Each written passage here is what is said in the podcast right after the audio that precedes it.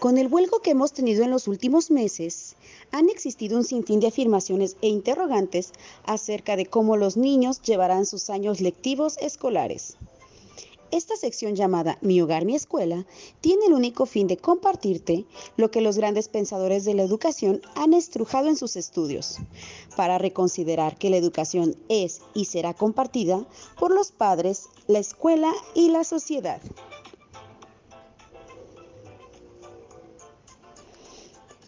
En esta ocasión te traigo una sección interesante que se llama En el juego también se aprende.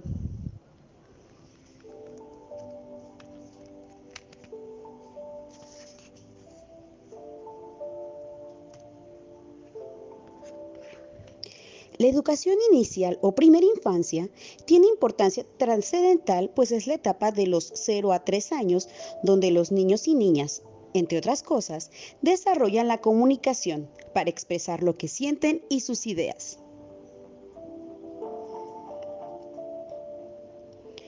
En Jugar para gozar, jugar para aprender, de Aprende en Casa, localicé esta información muy importante.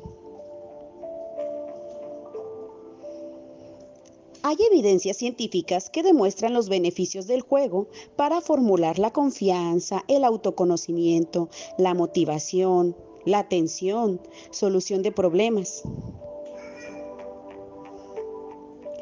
Cuando nuestros hijos juegan, las habilidades desarrollan creatividad y pensamiento crítico, porque son necesidades fundamentales para la vida. Cuando un niño juega, comunica. Cuando juegan, aprenden de nuestro entorno. Cuando juegan, estabilizan emociones.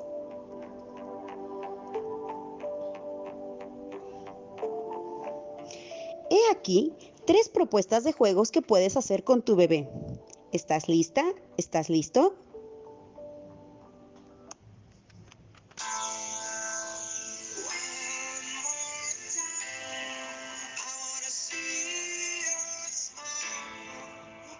Para el juego uno, prepara unas pelotas de unicel, de esponja o de caucho.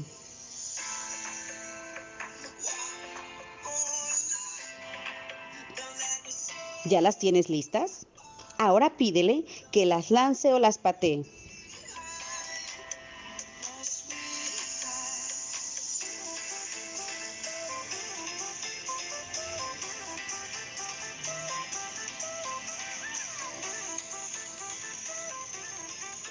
Inténtenlo varias veces, no importa que tenga dificultades al principio.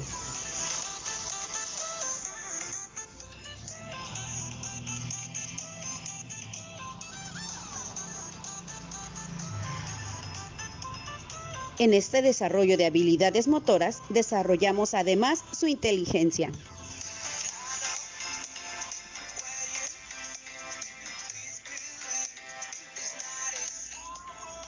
Bien, ahora es hora que tomemos un poco de agua.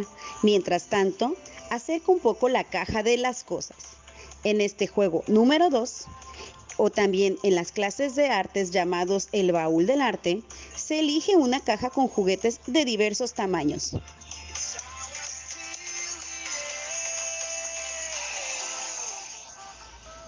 Así de sencillo, aproxima cada juguete a tu bebé. Mientras les vas dando vuelta a estos objetos, menciónale alguna característica de cada uno. ¿Qué te parece? Su color.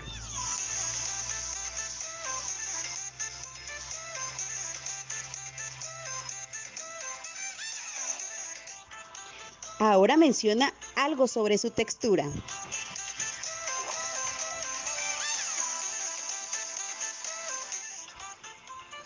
Intenta con ese otro objeto. Menciónale el olor.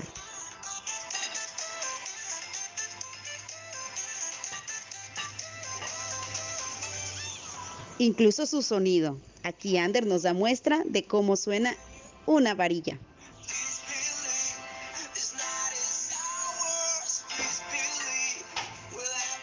En esta etapa les atraen los objetos, quieren tocarlos, probarlos, pues están llenos de curiosidad.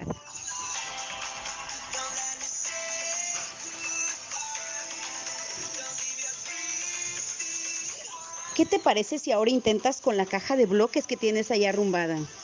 Reúne dominó, cubos, recipientes. Aprovecha su curiosidad para que las coloque con cuidado.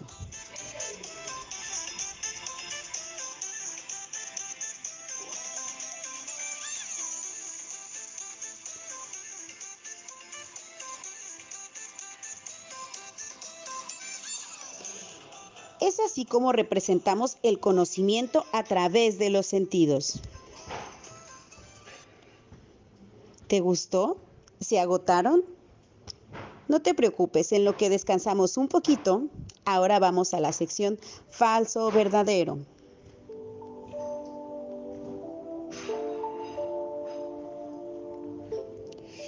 Te equivocas al pensar sí. Para jugar los niños necesitan un espacio amplio. Eso es terminantemente falso, pues aunque jugar al aire libre nos permite ampliar nuestros sentidos, los espacios seguros dentro de tu casa promueven un vínculo y que necesitamos ese vínculo para su desarrollo. ¿Qué te parece ese espacio seguro? La sala, algún pasillo, la habitación. Quizá ese patio común puede ser una opción ideal.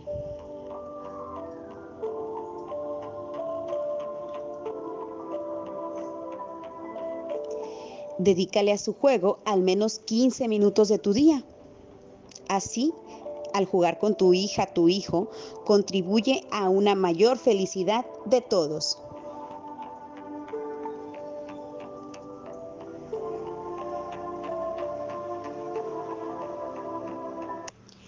Créame que en esta sección encontré demasiadas cosas interesantes. Solamente tomé un extracto del martes veinticinco, Aprende en Casa dos, Educación Inicial.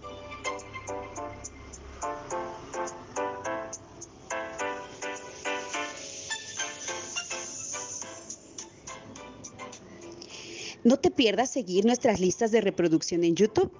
Aprende en Casa dos, Educación Inicial, en la Liga Ludo Tareas.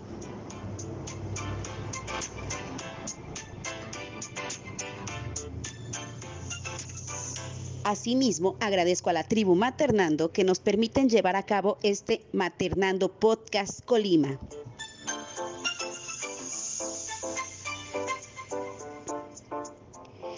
Yo soy Citlalitzin Sánchez. No te pierdas más tips acerca de cómo el juego también nos ayuda a aprender.